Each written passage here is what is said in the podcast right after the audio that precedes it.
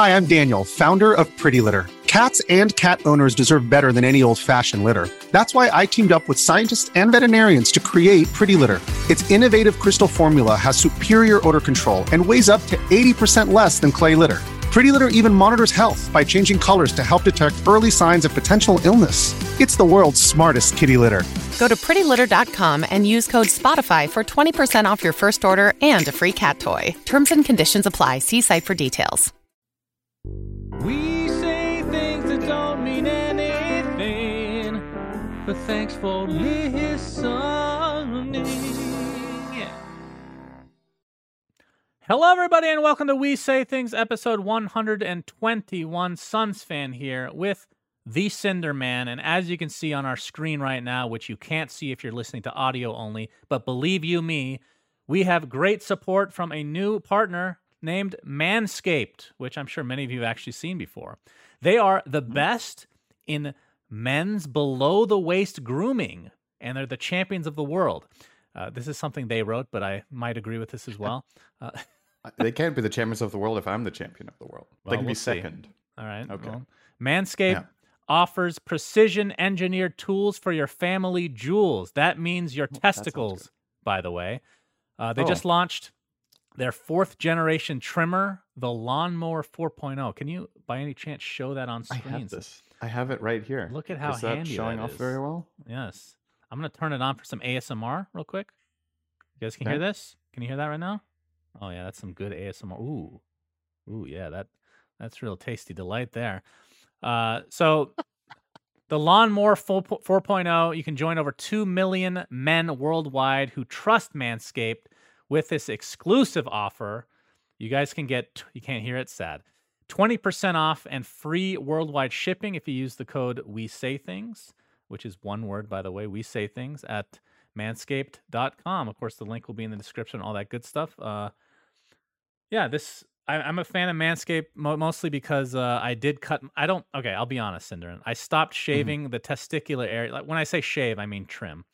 I haven't Uh-huh. trimmed in a while because I had an incident. Oh no. I had an incident a couple years ago where I accidentally cut myself. It wasn't thankfully on the sack area. I thought you But- going to say on camera. No, not on camera. That would have made live stream fails for sure. But I did cut myself quite badly, and it has scared me to use any more shaving related stuff on the again the testicular area.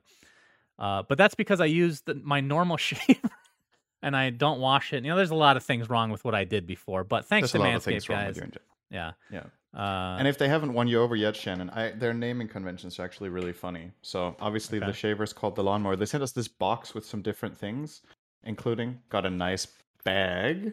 Whoa! I just dropped something. I just dropped something more. That will be on the floor until after the episode. okay, good. Um, then they sent a T-shirt with it, which says "Your balls will thank you." So that's perfect for wearing in public. Yep. Um, then they sent this, which is a ball toner, and it's called the Crop Reviver. and a deodorant, which is called the Crop Preserver. Hey, I've been okay. Every trip I've taken, this is a little TMI. I've been chafing like crazy in the taint area, so I'm gonna apply that bad boy at TI, and it's gonna be a real dream. Um, Can't wait to uh, sit next to you.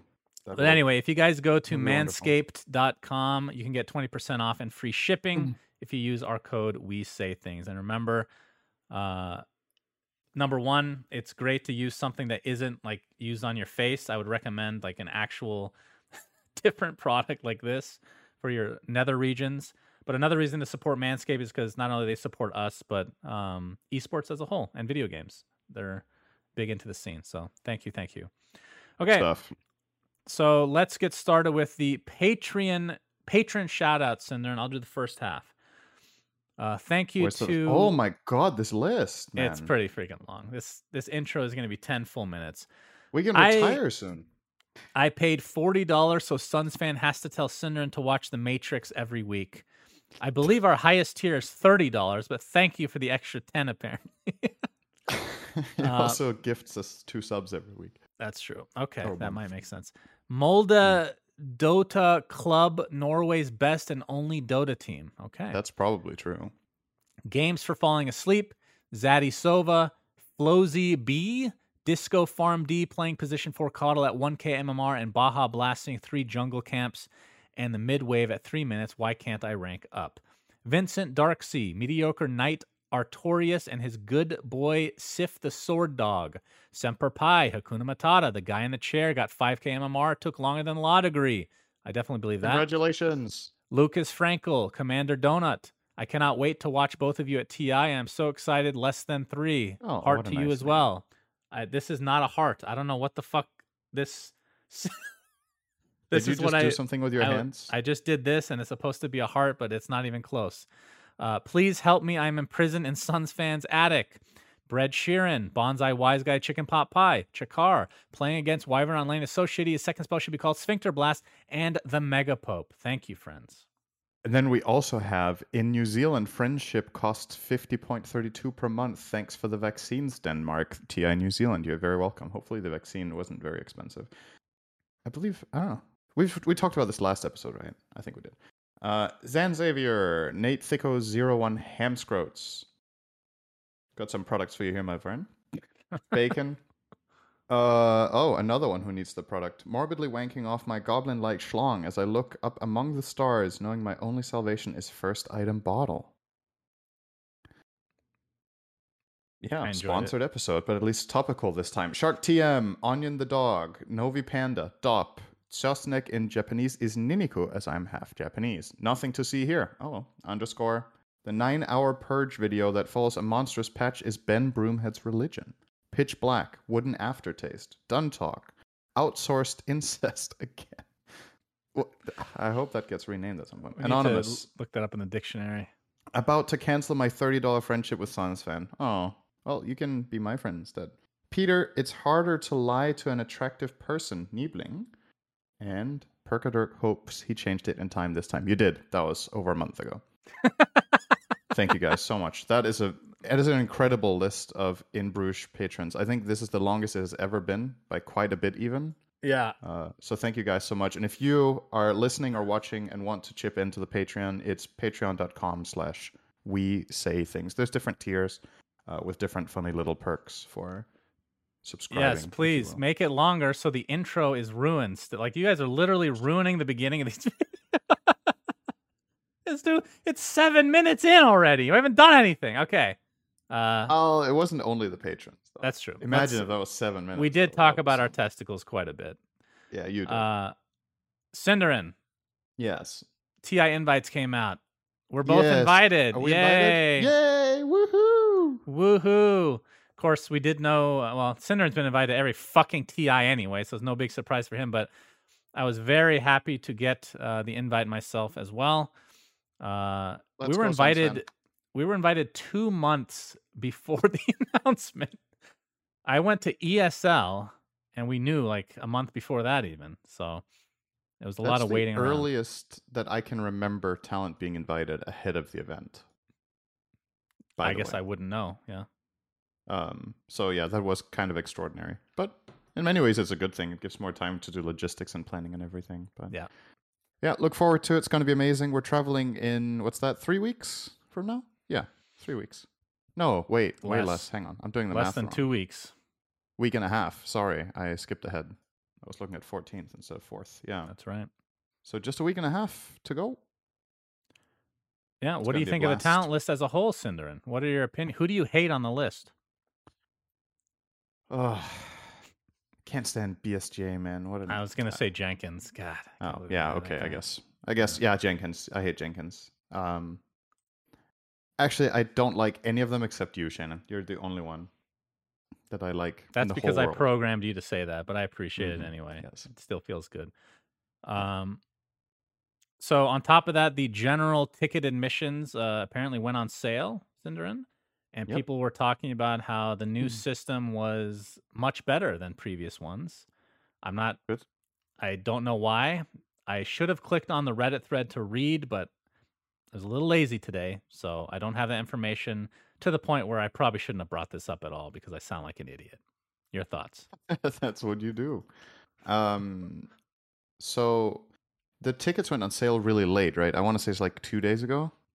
Um Yeah, something like that.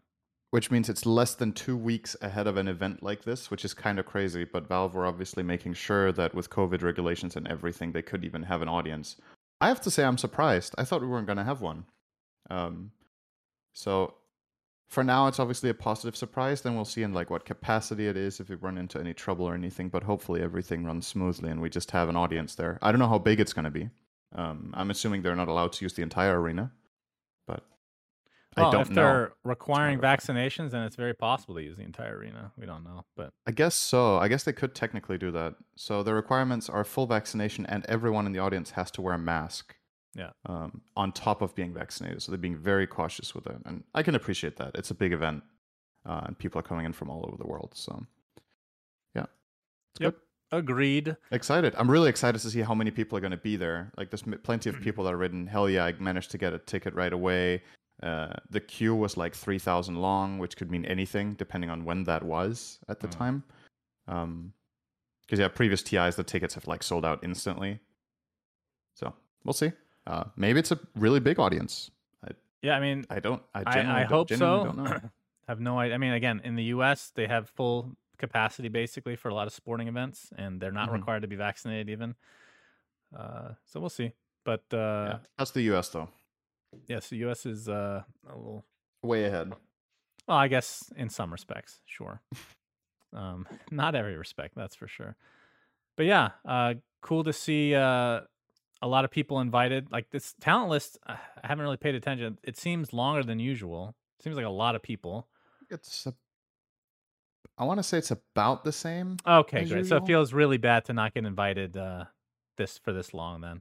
Or I thought was you, more you than might usual. hang on. No, I think you're. I think you're right. I think it's a bit bigger actually. I think it might be like one row larger than usual. Uh, okay, it is a lot of people for sure. glad. Glad I made the cut finally. That's why they had they had space for you this time. yeah, makes sense. Uh, okay, this next topic, I don't even know how to approach this. It's I labeled it Gorgc drama. So yeah. Gorgc, as you guys know, has been on the podcast before. Uh, I don't know if you ever talked to him, but occasionally he'll message me about something. Like I, we're on good terms. I don't. I wouldn't say we're Mhm. like we're good friends by any means, but uh, on good terms overall. He, I don't know if you want to call it a rant. There was basically at, when he's talking to his chat on stream at some point, Mhm. and he's complaining about the TI invites in some fashion. I'm gonna kind of sum up what he said, and I have not written this down, so I'm trying to go off of memory. Um, essentially, he's he said that Valve approached him, among with other streamers as well, offered to bring them to TI, uh, all expenses paid, hotel, all that good stuff, and they were supposed to do like some. He didn't specify what it was, like some content related thing.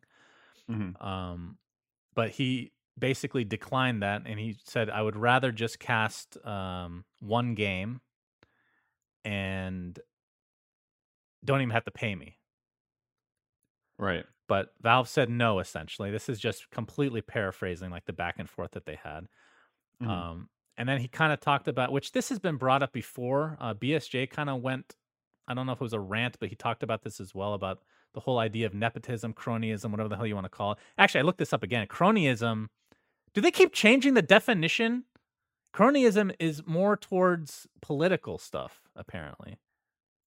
Nepotism can also include friends, not just family. I feel like I just looked this up six months ago and they changed it. Anyway, conspiracy theories aside, to another conspiracy theory, which is nepotism of talent invites. Um, so yeah, I guess the I the the topic of discussion is: Do you think that streamers should be invited as talent at TI? Because I obviously have some opinions of my own, but interested to In what you have to say. capacity? Like just say like a co-caster or like forget like Gorgc obviously just wanted to cast one game, so that's a little different, Right. but just in general, because I thought that was an interesting topic. If like because a lot of people fir- agree with the streamers that they should be invited to TI Uh-huh. and should be a part of it. Okay, so first of all, with any production, I think it's completely at the discretion of the organizer who they want to hire. That's the first thing, right? It's their choice. Um, TI is a slightly different beast because it's like the world championship and a celebration of the entire game. So you want a, vi- a wide representation of talent um, from different regions, from you know, with different expertise. Uh, the talent list for TI is usually bigger than other tournaments. You have people that don't necessarily do many other events that get to do TI. For this year, for example, we have two hosts that have barely done any Dota this year. Uh, Frankie and Sumichu. I'm not sure if I'm saying that correctly. Maybe it's Sumichu. She did the By the way. Singapore major. Yeah, she did one. She did one major, uh, but I think this is Frankie's first Dota event. She's done a lot of CS:GO. Yeah. Uh, then you have someone like Pyrion Flax, who I don't know if he has done a Dota event all year, but he's like a stable for TI. Uh, he does. He he's really good at what he does, and he's kind of he's very unique. So uh, very cool for that broadcast as well. If you want that kind of you know angle and that kind of content for it. So basically, what Valve does is they invite people uh, based on I would assume a couple of things. First of all, you know, skill, like what are you good at? Is it something we want in our production? Then they invite them based on variety, like what kind of content are we imagining? And then obviously they also invite it based on history. Like if there's people they've worked with many years and they really enjoyed working with and they like what they did, that is how working in any industry works. If you have a good resume, it gives you a higher chance of getting good gigs, right? And if they've only had positive experiences working with someone like PFlax, I like mentioning him because that's usually where the community sometimes will be like, oh, why is this guy here? He doesn't work Dota at all. He's great for the broadcast, and Valve knows him, and they know what they're going to get, and they like it. The end. Like, there isn't much more to discuss. And people are like, does he deserve it over other people? He's doing something else than they are anyway. So, like, it's like comparing apples and oranges, you know? It really is. Yeah. Um, a lot of the time, what the community does. And entertainment doesn't work like that. Like you can't just be like, oh, this person worked the most games all year or whatever, or did this or that. It will always be about it's some sort of a like a vision of how the tournament runs. Okay, that was the preface. When, when it comes to streamers, the reason I do this preface is what are their skills? Like, what's their skill set that they're going to bring to the table at TI? Uh, is it just their reach? Is it the fan base that you, you know, um, inspire to watch or like you know they just bring over a lot of people that wouldn't watch otherwise because then there's appeal in that is it because they're really funny is it because they're really skilled at the game is it because this or that right um and it varies what depending on the streamer it really varies what their strengths are right like some are really funny some are really really good at the game some are a mix uh and i i think inviting streamers is completely fine, but I think you can't just be like, "Oh, this guy is really big in Dota, therefore he should cast." Uh, From Valve's or from the community's perspective, because just to use Gorgc as a concrete example, he might be really good at casting, but he has no like international experience of casting together with other people, right? I don't remember Gorgc casting a game. He only casts on his own on his stream, right? Uh, which is a very different format and different style than what TI might be looking for. Um, but like, I would be happy to have big streamers invited, like uh, Gorgc and Bulldog. But I just don't know if just defaulting to oh these are the biggest streamers in Dota, therefore they should be casting at TI. I don't think that's a healthy approach. But Right. inviting them in some capacity to do something else that represents their brands and I what they're good at and what the fans know them for, I think that's great. So. A good example is Bulldog actually, because he was invited to a couple TIs, but he did like a major or maybe even more than just a major, like the super major from Mhm. whatever the hell year that was, 2018, I think. Um, yeah, I agree though. Like Gorgc, I'm actually pretty confident he would be a really good analyst or a really good caster, but because he didn't work any actual events, I don't think you should be invited as talent. Now, if they want to invite him in another capacity as a streamer doing whatever the hell they obviously didn't want to do, then that's perfectly fine. But I think taking like the whole idea of taking somebody's slot, right? Where Mhm. you're talking about P Flax and these other people, like a lot of people that uh, the community are complaining about, they're talking about comparisons between like a play by play and an analyst. Like, why is this person here when this person should be there? But they're not even the same role anyway. So, like you said, apples and Mhm. oranges. But like from Gorgc's perspective, I can kind of understand like his side because um what's the best way to say this? When I was when I was his age, it was actually the beginning of Dota. That's what my age was. Is basically what his is Mhm. now. And I remember having a similar outlook on life, you know, which now is like as you get older, things change a lot. And people getting invited and you're not getting invited, you feel left out, obviously. Um, I mean, I haven't been. He was TI4 invited though, right? Right, he was invited in a different capacity, but in the invite Mhm. that he was wanting, like I was invited for TI4 Noob Stream. I was never on mainstream. Um, I haven't been invited to TI in ten years, right? And at first, I took that really fucking personal. Like I really did. I was pissed. I was so pissed. Literally, I was so pissed. I created Moonduck. I got a bunch of people like you together to create a casting studio, and I made a fucking You, Val, team. we're gonna broadcast. I was game. so angry. I made two enormous, like these big orgs or whatever you want to call them. But over time, and then you know, obviously, there's this feeling of this person got invited instead of me. You feel angry with that person. But then, now that I've run a bunch of tournaments, I totally understand, right? Like Ti, Valve, at the end of the day, gets to pick their people, and if they don't like somebody, like I'm pretty convinced, even probably now, there's a few people at Valve that definitely do not like me, which is why I didn't get invited in the past but the community support this year has been like unbelievable. So there's almost to the point where you can't can't ignore it, I guess. Um, but from like Gorgc's perspective, I I do understand where he's coming from to a degree. I actually I really do, but it's because his issue is a money thing. Mhm. Because if he doesn't like, let's say he goes to an event and doesn't stream for that week, which or it disrupts his stream in some way, that is a huge hit to his career. He's like the biggest streamer in Dota, basically. So you're giving up Mhm. money, your subs are gonna hurt, people are gonna not tune in as much anymore, and it takes a while to ramp that back up. So you're losing a lot by doing that. So I understand why he wouldn't go to an event, but I think if he wants to be a part of like being a caster or an analyst, even if it's more than one time, like I think the one time is not that big of a deal personally, but uh, then he needs to bite the bullet and just not stream during that time, I guess. Um, but obviously, they do like streamers do contribute to the scene just in a different way. So Yep. so yeah, that's and I'm basically all I sure, like whether I'm I'm assuming now based on that that he isn't going to TI in any capacity, like he chose to not go. Um, he's obviously going to be contributing a lot to the TI viewership, regardless. Then, right? There's no way he doesn't stream it from home, so he's going to be watching a lot of the games he- and doing his stream like he in his does, video, right? he said he might still go actually, but just Oh, as a okay. spectator. So I, I, see. know. Yeah, But- I would assume if he goes as a spectator, he might go for like the finals weekend or something, Right. not the whole event. And one more thing, this I feel like maybe this is a conversation with Gorgc I should be having, but one more thing I thought was an interesting tidbit that I could relate to from his perspective is he because again I'm just paraphrasing here, but he thinks that he's burned bridges at Valve and he offended them or something because he doesn't like sucking up to people, right? And Mhm. I remember, and I still do to to a degree, have this mentality where if you don't like me how I am, then too bad, right? But Mhm. at certain points, you do need to you do need to act a little differently, and that is something over the course of ten years that I've personally learned.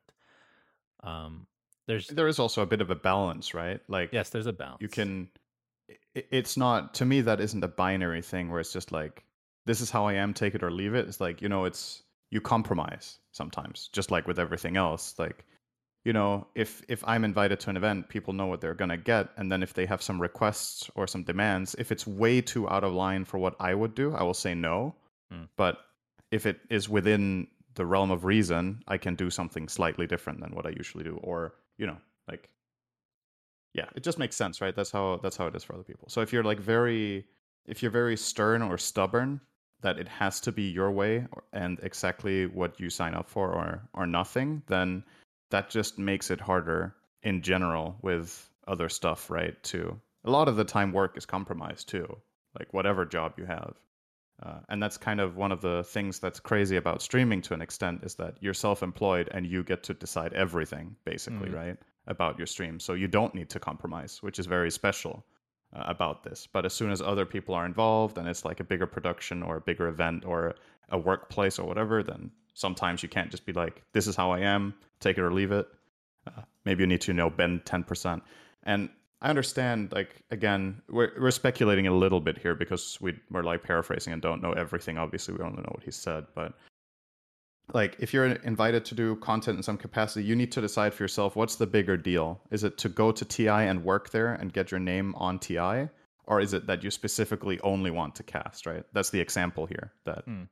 if the content that they were being asked to do was completely out of line and something he really doesn't like the idea of then i completely respect him for saying no because i think a lot of people would be like i would do anything to go to ti Hmm. um, and it's fair if if you don't like what options you're given or the idea then turning it down is completely valid especially when you have a great alternative like you know Gorgc just being at home is a great alternative for him um, but it, it again, it depends how far it's stretched, right?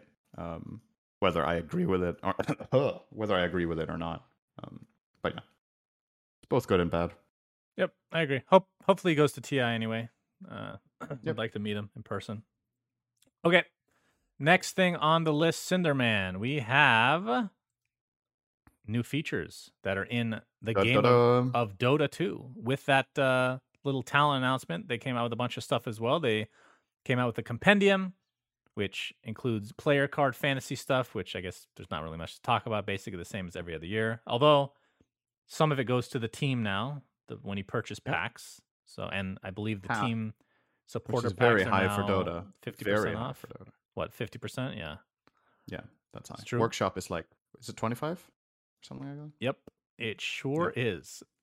Uh, but also with the update was spectator HUD changes, which uh, so there was some status indicators. So if somebody has an Aegis, it shows at the top for spectators. Same with smokes, things Mhm. that Layerth has been doing for quite a while.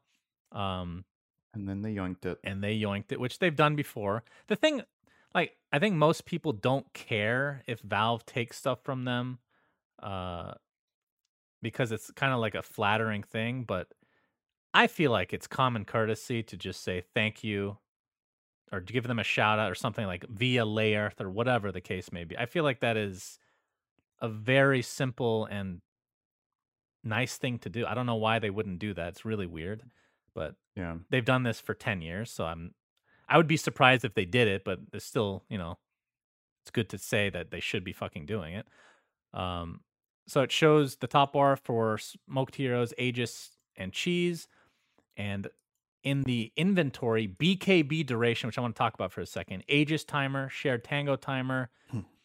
which has been added for both players and spectators so the big change is aegis everybody in that's playing in the game can see the timer now if they click on the hero that with the Aegis If they click on the hero. Yeah. which is cool this is something i've been asking for for years if you remember cinder a very small quality remember, of life thing i know Sounds nobody like ever something does you would have asked for. that's right and they finally fucking do it which is great now the bkb duration i had to look at this in game to really understand what it meant because the first thought was it's the same as layerth right mm-hmm. where let's say somebody's bkb is in their inventory and it's down to seven seconds that means it has a little number seven by it that's what i thought Mhm.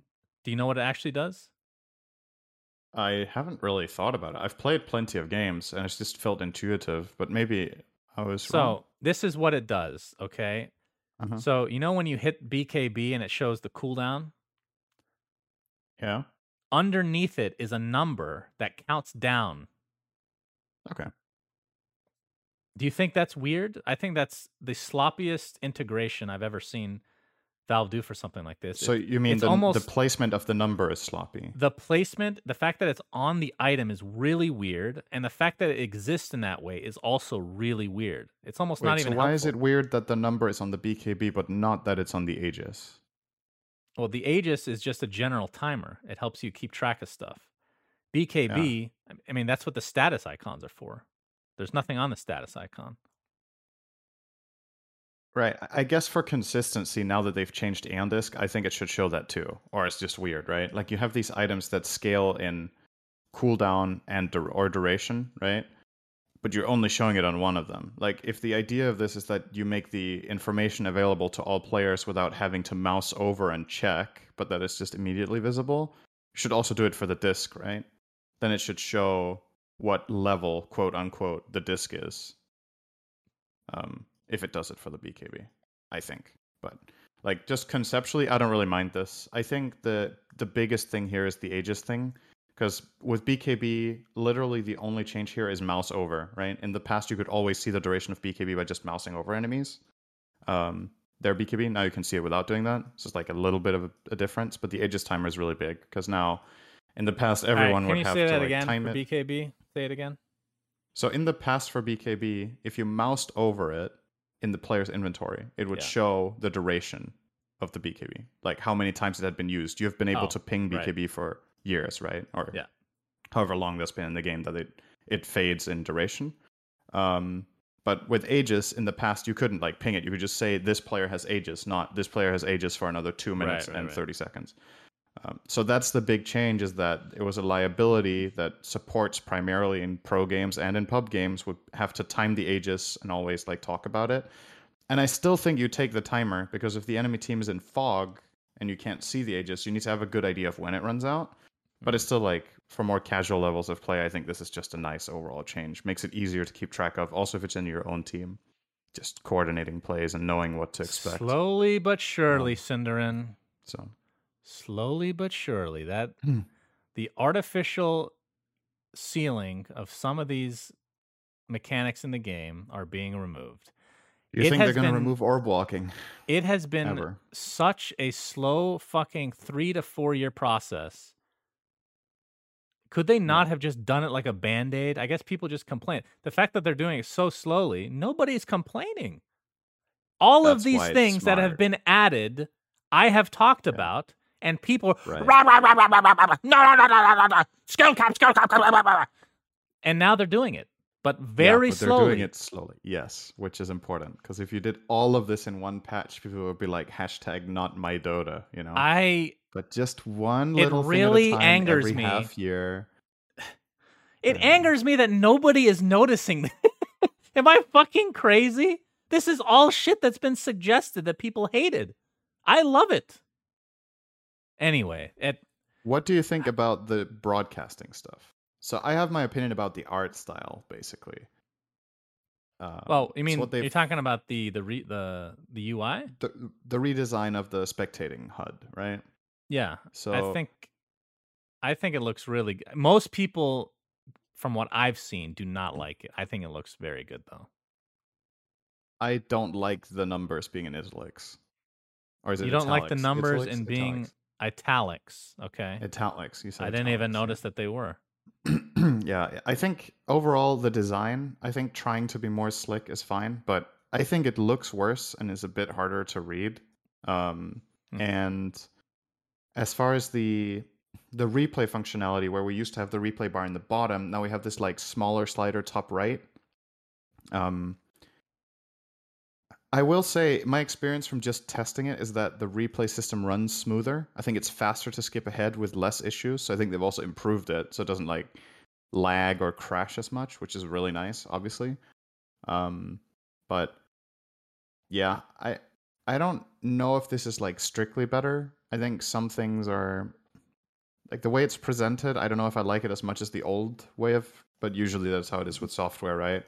Every time there's a change to layout, people don't like it, and then they get used to it. It's the same every fucking time. Mm. Um, but I, if this performance thing is a part of it, I think all of the loss or whatever you want to call it is worth it for the fact that replays run better. Um, it could just be luck that it worked well when I was testing it compared to in the past, uh, but it seemed to run really smoothly when I tried it yesterday. Yeah, in our next segment, we'll So- we'll talk a bit more about the replay system. But in terms of the UI, I like I said, I've only heard complaints. I think it looks more modern. It looks better. Mhm. It's funny that I actually like it and you hate it.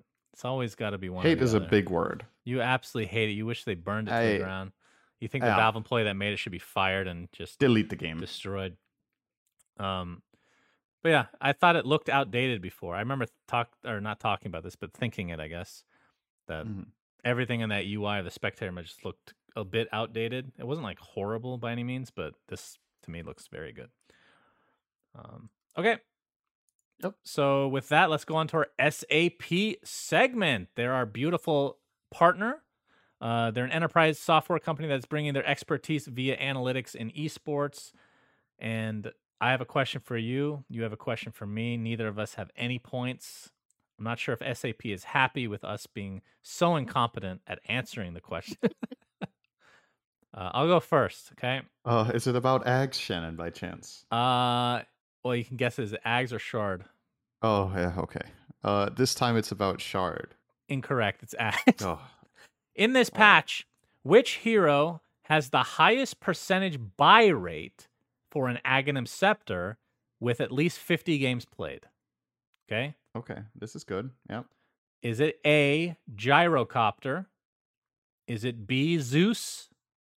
Is it C, Brewmaster? Or is it D, Vengeful Spirit? Wow. Well, you are definitely giving some good heroes. Uh, okay, I'm trying to think. So, at least 50 games played. 50 games played, and who has the highest percentage buy rate? Okay. So not picking it up Can I I a rush. can I ask an additional question? Are Oh. there any of the heroes listed out of those four that do not have 50 games played? You don't have to say which. Oh, I don't have the list up on me, but yeah, there were. Okay. All right. So who'd you say? Gyro, Zeus, Venge, and Brew. Yes. God, all of those acts are so nutty. Um, You just got to do a one out of four. Eventually, you'll be right. yeah, yeah. Okay. So the thing is, I'm I'm using logic, Shannon. I know it's alien to you, but Yeah, that's Um, that's not how you do it. Gyro has been played as support in some games, and that will never buy Ags. Okay. Venge has been played support in some games and usually can't afford it. Brewmaster has almost only been played as core and really wants Ags, and same with Zeus. But I don't know if Zeus has been played 50 games. Because he would probably be my pick. I'm going to go with my gut, Shannon. It's Zeus. He's had 50 games. he's number one. Congratulations, syndereN. Yes! It was I'm. Brewmaster. I'm yes, sad. I knew it. I knew it was a bait. I knew it. But my reason So- was good.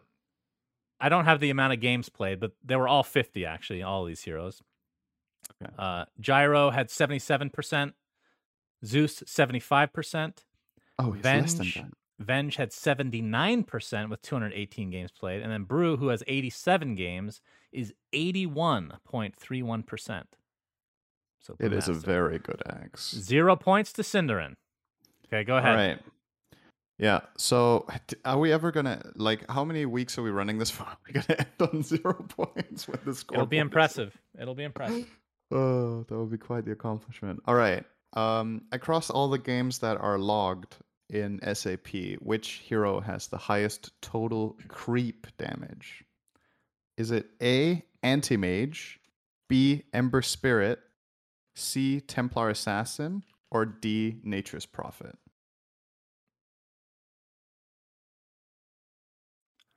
Oh, this is tricky. Are they all considerably high, or did you bait me? Hmm? That is not part of the question. All right, I'm I'm gonna I'm gonna delete. Fuck, I'm already probably getting this wrong. I'm deleting Ember and TA from the list. Anti mage only hits creeps. Wait, did you say creeps? Does it include neutrals? Total highest total creep damage. This is not an average. This is just total damage done to creeps. So it also matters how many games the heroes have been played, right? Right. Oh. Wait, for this is for what patch? This patch or overall? Overall. Overall. Yeah. Creep damage. I mean, anti mage has been played quite a bit overall, I would say. God, Nature's Prophet is very tempting. Anti mage. Yes, it was indeed Ember Spirit. I hate you. I hate you so. How can I not get one right? All right. Ember Let Spirit. Really? I'll just look up again. I want to see uh, because I think the thing that's really interesting about this, I think Ember is the only one of these that's in the top five. Let me just check. That would have been my fourth choice. Literally, that would have been my fourth. No, TA is in top four. TA is fourth. Ember is number one. TA is fourth. Furion is seventh. And Anti-Mage, which was your guess, is at a whopping 33rd. Shannon. So that wasn't that bad. It's in the top third of heroes, well, roughly. It happens sometimes, you Um, know. It happens. I guess Ember's just Alright. been picked so much more. That has to be it. the right? other two heroes in the top three are Puck, who's almost as high as Ember, and then Juggernaut, which was really surprising to me. But Hmm. guess so. All right. Well, that's great. Uh, so zero zero. The it's a riveting tale. Uh, who who will break the tie? We'll never know. All right, and on to our community question from the SAP segment from W. Lack- Lackinson, who asks, discarding Io, what hero made the largest heal? Which hero had the largest healing in a single game? Essentially. So, I looked this up, syndereN. Oh my god, I would have never guessed. First this, of all, actually. Io, if makes even if you sense. don't discard it, Io is tenth. So this is the most healing in one game, right? So yeah. Io is tenth with forty six thousand. Okay, second right, let's place. just check. Let, before you go there, I just want to test here. Let's see if anyone in chat There's watching live right now There's it right. no way Anyone. anyone's gonna get this. if right. anyone anyone members the times with this hero as the number one healer. All right. So number three. Let's just do the top Flash. three in reverse order, okay? And you tell me if anybody gets it right.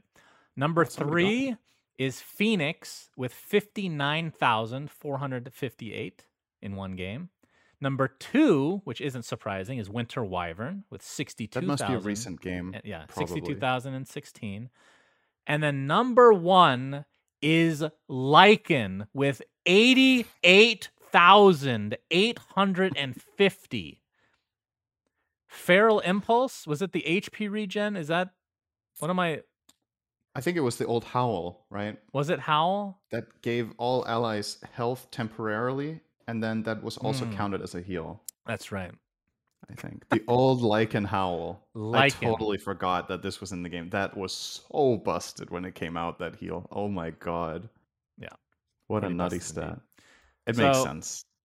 Uh, if you guys want us to answer your question, uh, think of something cool and leave it in the comments with the hashtag SAP Esports. We'll take it for next week and give you a shout out. All right.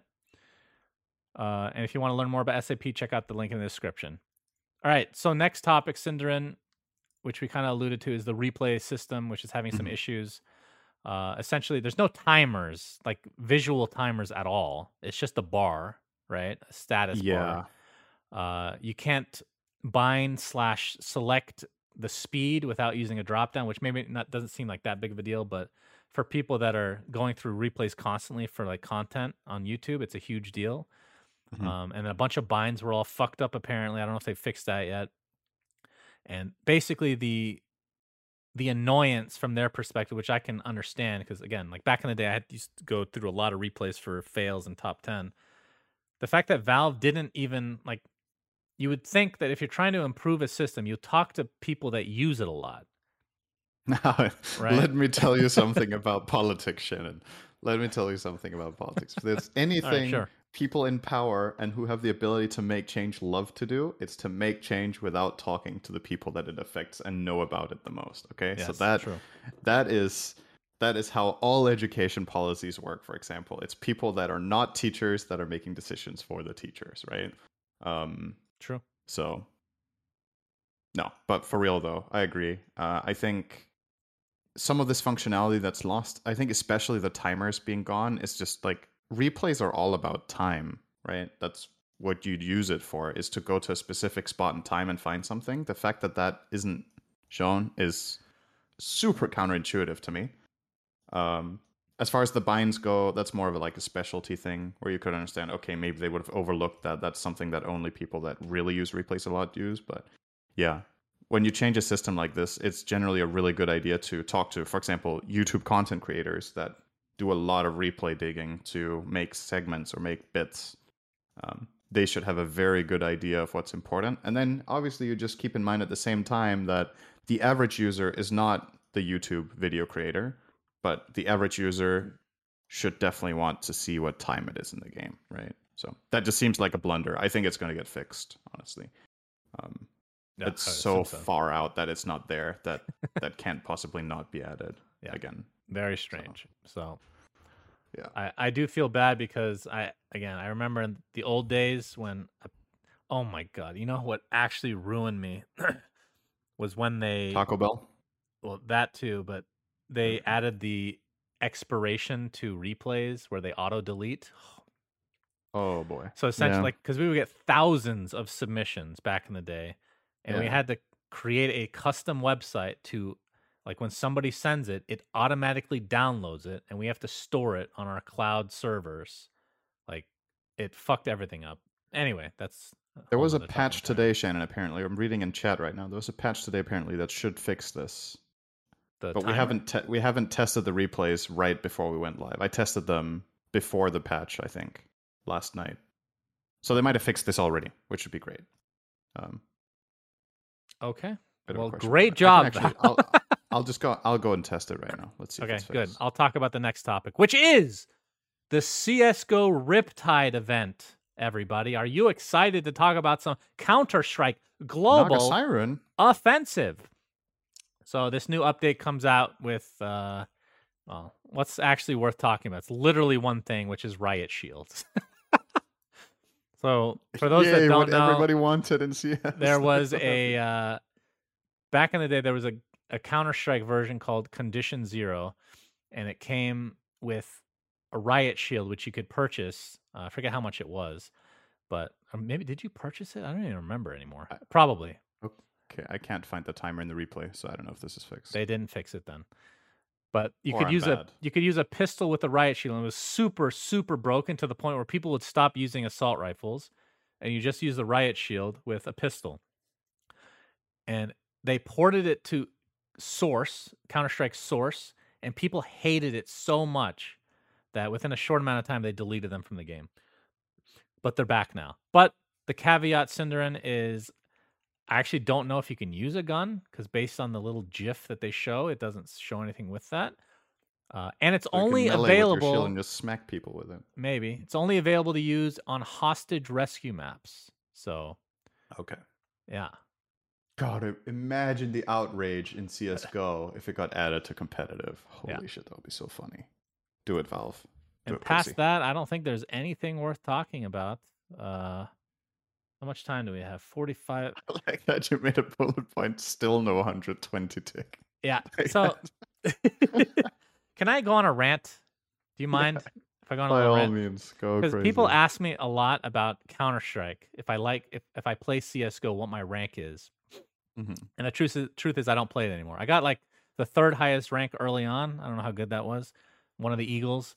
Uh, I don't. So the the most common question about Counter Strike with me is why don't you like it? Why don't you like CS:GO? Because as you know, I played every variation of Counter Strike, not including Condition Zero. I played before Dota 2. I had played for 11 years, syndereN. I think a little bit before Dota 2, I probably played more Counter Strike. I'm trying to think of a, a realistic thing here. Probably played more Counter Strike than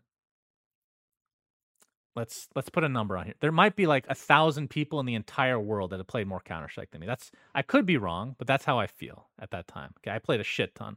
That's I a played- lot. I played competitive in Source, only got to main. Uh, and then, as we've talked about, I was quote unquote professional player early on. I played against and shat on, by the way, people like K Sharp, Bullseye, uh, played against Rambo, who's a really nice guy. Basically, the iteration of it was called CK3. It was the ended up becoming Team 3D. Anyway, getting off Oh, on my my tangent. you've definitely heard of them. Uh, so the reason I don't like CS:GO is a couple things. First of all, the only I think the only main reason that it's actually popular is because they've combined two communities. You had 1.6 and you had Source. A lot of people didn't switch to Source because it was really bad for like a year and a half. Okay, they didn't have the hitboxes. The, uh, the hitboxes were all fucked up basically for like a year and a half. But you have two communities, so you make a new Counter Strike that I think is actually worse than both. But the reason it's successful is because you have an actual matchmaking system. This is something people don't realize. You didn't actually have matchmaking in any of those games. Right. Like it, matchmaking wasn't the normal thing in games in general before this time. In addition, you come out with these crates and bedding and all this stuff, which amplifies the amount of attention that your game has. The game itself, I find to be just grossly worse than both of them by far. And the reasons for that, which that we'll talk about last, that little bullet point that you talked about, I think uh, early on, I thought the design of the like the pistol rounds they tried to make it too easy mode. I don't know how much they've changed with that, but the biggest thing for me is maps. Um, they have fucked up so hard on map creation in CS:GO. It makes me sick to my stomach, being a competitive player of the past. So you had maps. Sorry, I'm going off on a tangent for people that have literally no idea what Counter Strike is, but uh, very passionate about this because again, I played so many years of Counter Strike. I dedicated my entire life before Dota 2 came out.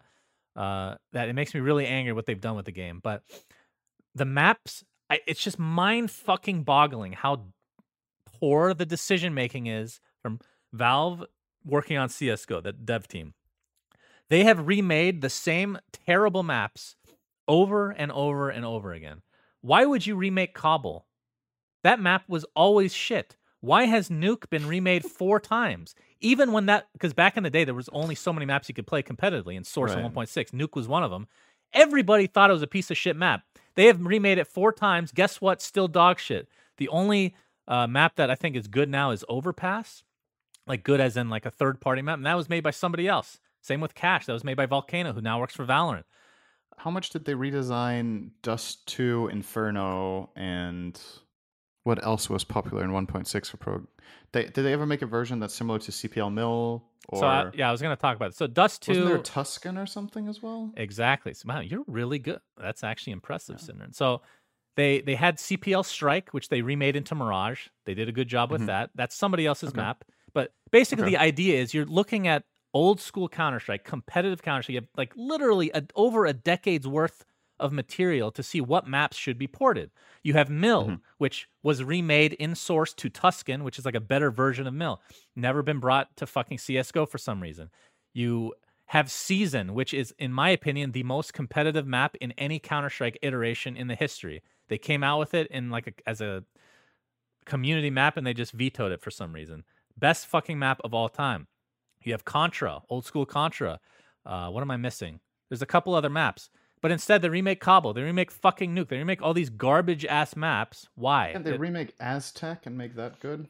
Aztec was always garbage as well. Yeah, it's It was it was better than Nuke. it in was be- many ways. eh. I know it wasn't played at the pro level as much as It Nuke, but I thought the map was more fun. I no, Nuke I agree. Yeah, I used to pub on on Aztec all the time. Nobody pubs on Nuke because that that map is Yeah, miserable. it's Nuke. I remember playing an official match on LAN where we lost on uh on T side 14 to 1, okay? Mhm. And we came back and won 15-0 and it wasn't that crazy because that map's fucking awful. Okay? Nuke was so imbalanced. so bad. Oh, So God. that's the biggest reason I don't like CS:GO. But the second is, which is unforgivable, the 120 tick thing. The fact that the servers are not 100, the fact that you have to purchase a third party software to play in a 120 tick environment is fucking embarrassing. And I believe the reason that they gave that they didn't support it anymore, like from a public perspective, like their public matchmaking, is obviously the cost, which I know that's definitely true. It costs more, but also that I forget what the figure was. Let's just say a minority, like 20% of players would notice the difference only. My argument would be is that those 20% are probably the most hardcore of your audience anyway. In addition to Yeah. that, you have a game like Valorant that is directly competing with you that advertises that they've done this and you still don't put fucking 120 tick servers. How is that possible? The servers feel like shit.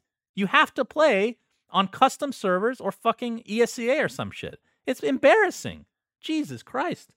I think it's interesting to think about because I've I've played a I, I mean relative to a small amount of Counter Strike, right?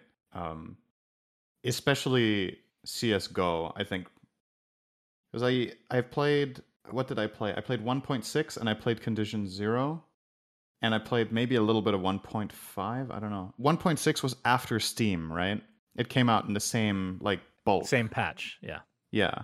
Then maybe I've only played 1.6. Maybe I never even played 1.5. That's why I only have a six digit Steam ID because I waited a week. Oh, I remember see. vividly. I Steam was the, the the joke was it's a steaming pile. It was so bad back then. Holy shit. Original Steam was not very good. Um, but yeah, I I played a good amount 1.6, and I, I feel like honestly I kind of agree. I think 1.6 was probably better in terms of how it played, right? Like the maps, the flow, but it's also a bit rose tinted glasses of being younger and thinking back. It is. right? There, there's a certain Um, level of bias, and I would argue Source was just as good as 1.6 in the later iterations after they fixed all their Mhm. bullshit. But the problem is like the perception. It's like the artifact thing. Perception's already there. A lot of that community is just never going to go to Source at that point. But the later Right. iterate, like the later years, were extremely, extremely good. Yeah. uh, but CS:GO, I, I think something that you also can't underestimate is like just something like the graphics, right? The game looks more appealing to casual players that, or wh- whether you're casual or hardcore doesn't really matter. Like people have different preferences. CS:GO looks better, right? It looks more polished. Uh, the graphics are just way more detailed and everything. But from strictly a gameplay perspective, I think I agree. I don't think it plays better than 1.6 did. Um, the, the just the feel is different, uh, and I think I liked it more, the old one. But Yep. that is obviously a really big part of selling a game at any point. Really, it's always been uh, something that some people care about a lot, some people care about less, but it's a big factor no matter how you look at it. Is how appealing is it to look at the graphics, and that's obviously something that I think the graphics of CS:GO. I actually think they did a really good job with finding a way to polish Counter Strike graphics, but still keep it Counter Strike, right? Because you could imagine they could have made it more in the direction of something like Call of Duty, and I Mhm. think that art style doesn't fit Counter Strike as well as what CS:GO did. So I actually think they did a good job on that. But yeah, apart from that, gameplay, server rates, still could definitely be improved, and the maps, like you said, they did release a patch. I think this was part of this Riptide event. I think they made one change to Dust 2 that's being celebrated, which is you can't Yeah. peek mid anymore as T.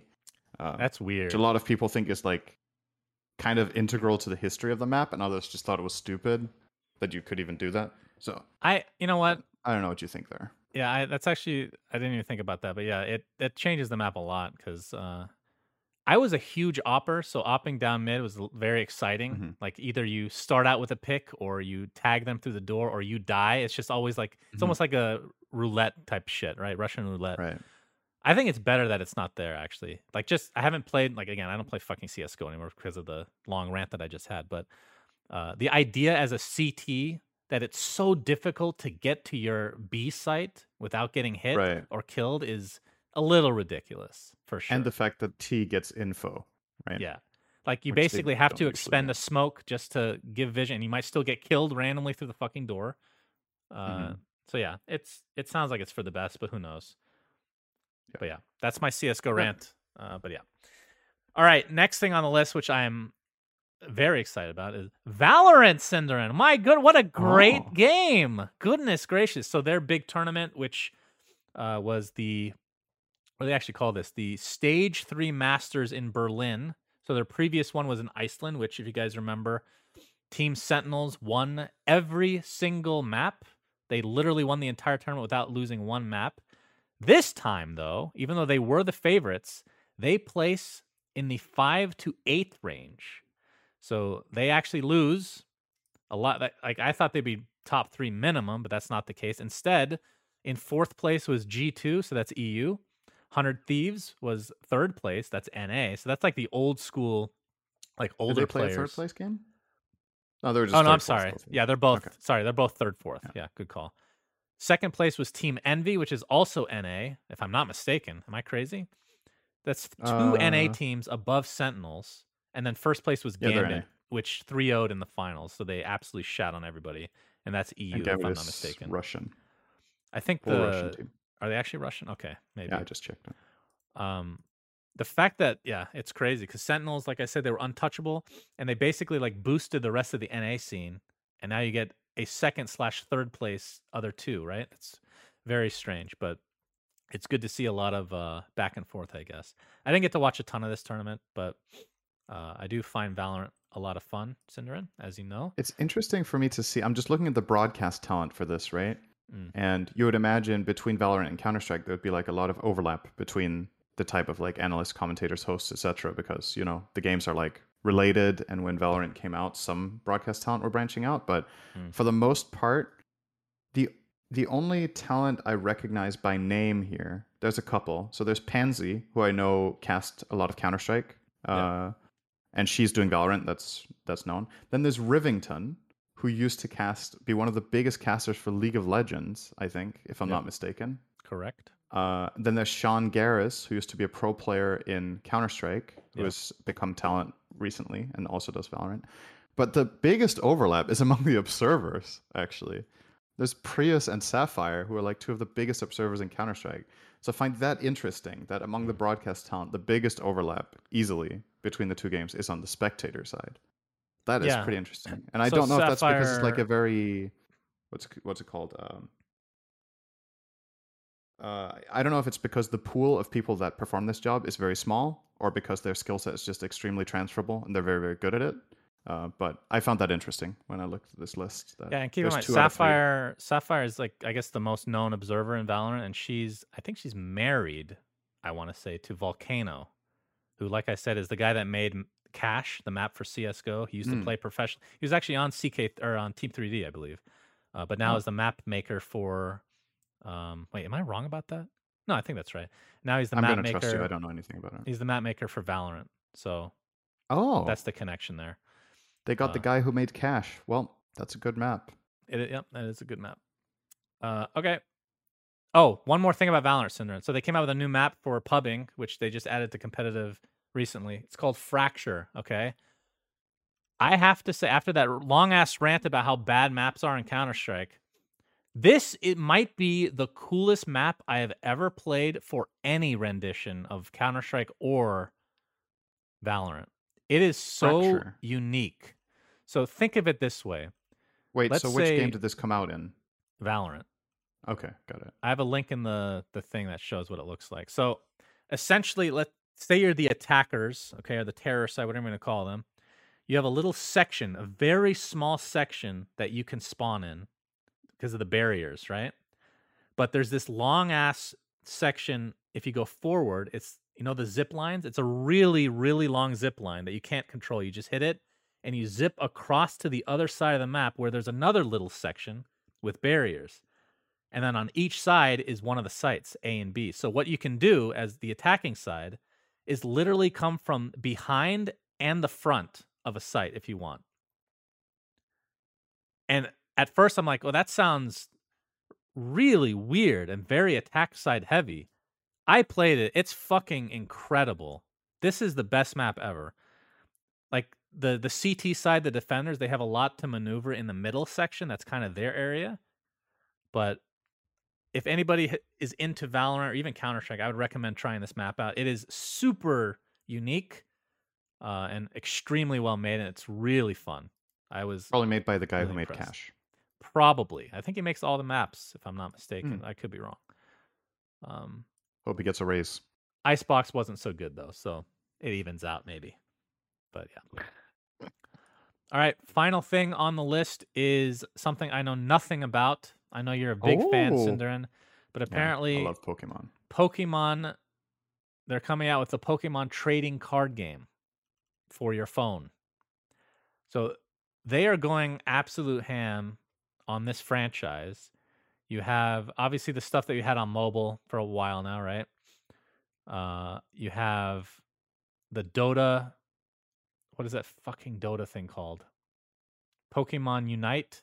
Is that what it's called? Uh, yes, I think so. And now I you haven't played that. I feel like that fad died out pretty quickly. Am I wrong?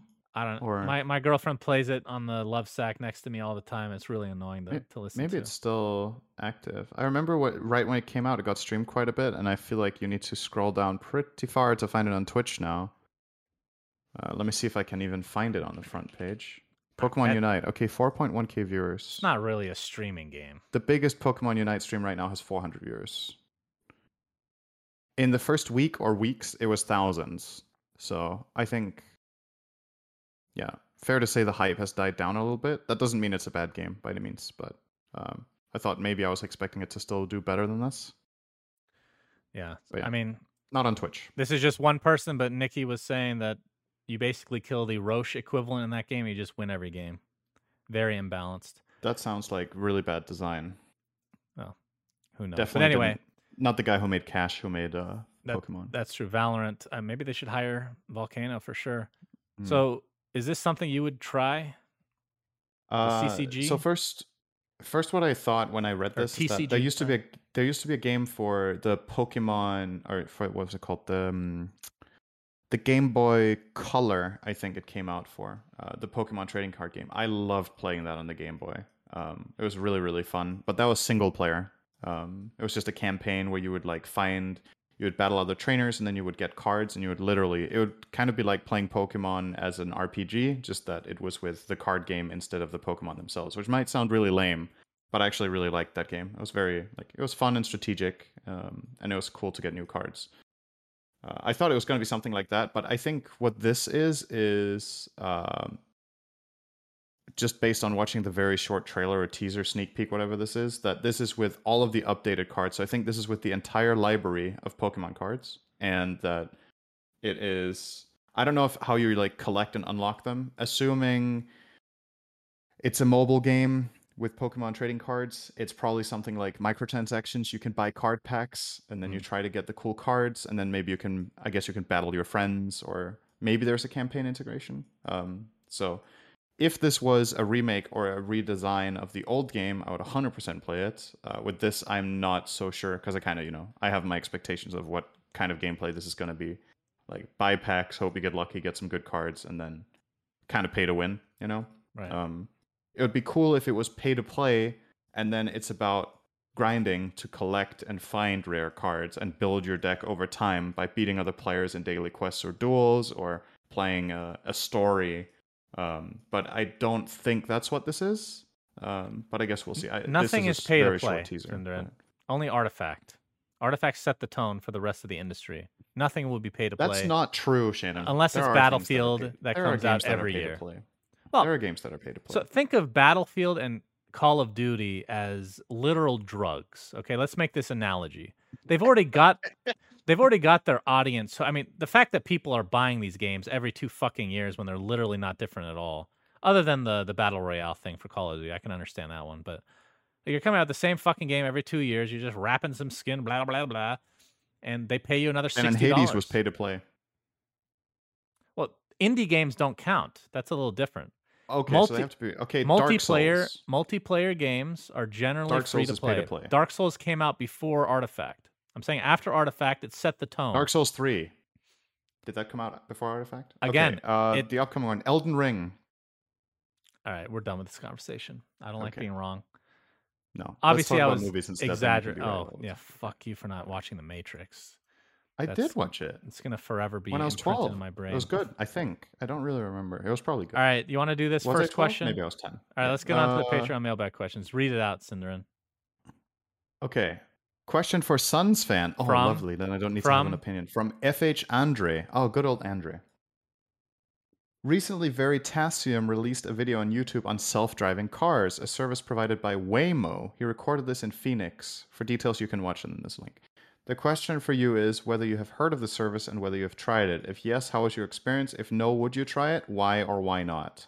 So we and option number three this is not part of this obviously shannon you have no- never heard of this and uh, you just play valorant which one of the three is it syndereN, unlike you, Yeah. I'm a little bit more cultured, believe it or not. Okay. Okay. I have heard of this, and I've seen them cultured actually. i have a self-driving car I've seen these things driving around. Like at first, I didn't like. This was a couple years ago. At this point, I saw it, and I'm like, "Where's the driver? what the fuck?" It was like so disorder. Like it's so weird to see a car without a driver. Right And then I looked it up, and it's like, oh, okay, so they're just self-driving cars, and they're just testing them out or something. Uh, but yeah, I would definitely try it. I don't know if I would 100% trust it yet, but the, the thing is, like, especially on the There's west a manual coast, override right I don't know. The technically in the west, like on the west coast, especially Arizona, everything is in a grid. Like everything. There's no like circular, like there's no weird shit. Everything, like if you Mhm. look at it above the streets, all of it's grid format. I'd feel pretty comfortable in Arizona, like doing having a self driving. But if we're talking about going on like a mountain, like with sharp turns or windy ass shit, then maybe not. I'm not ready for that. I don't think. What about you?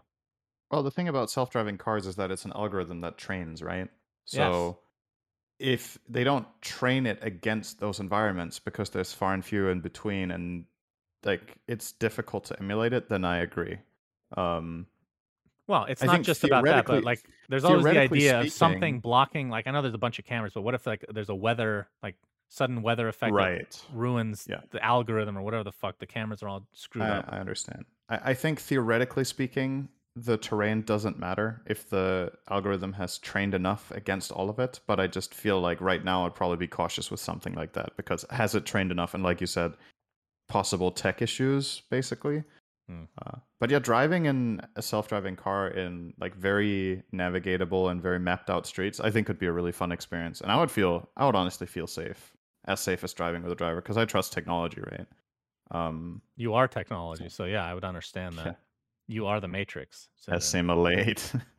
uh, yeah. Do you like so saying vis-a-vis? What? Yeah, I know you wouldn't get that. Okay. It's a it's a saying I know, but no, I don't use that ever. Um, Okay. But yeah, so I you program yourself not to use I it. don't know if we've talked about this before, whether we think this is going to be like the future and when or whatever. But I do feel like self-driving cars will be a very normal thing in a decade or two, probably. It just needs to be tested 100% and then rolled out. The question is when you remove the manual override. Like if we can reach a point when that isn't necessary anymore. Because I still think it's important to have that. And I guess with that in mind, maybe I wouldn't I wouldn't drive in a self-driving car on my own because I can't drive. But if I was with someone else who could do manual override, I wouldn't mind. Right. Uh, but I, I wouldn't feel safe doing it myself because what if something goes wrong? I can't fucking not just for my own safety, but for other people. That's the important thing, right? If anything fails in the tech, the person in the car needs to be able to handle the situation so that innocent people don't get hurt or die. Worst case. Um. So. Okay. But yeah, the the idea of it is cool. I think, and I I, I would like to try it at some point. I can't wait to not have to drive. I would love to just sleep in my car whenever that's legal, which that's going to take longer, like you said. Yeah. All right. So uh, with that, I'm gonna go shave my balls again, thanks to Manscaped, syndereN, and uh, hopefully you can do the same. Maybe Again, we can. did you shave them already today? Yeah, we can uh, do it together. Damn, I understand grown why back you gave already. up on it. If you need to shave twice daily, that's a Well, lost cause. I trimmed. I could trim some more, maybe. I don't know. Okay. Got yeah, it. check out the link in the description, friends. And until next time, SunsFan and syndereN signing out. Goodbye. Bye. We say things that don't mean anything, but thanks for listening.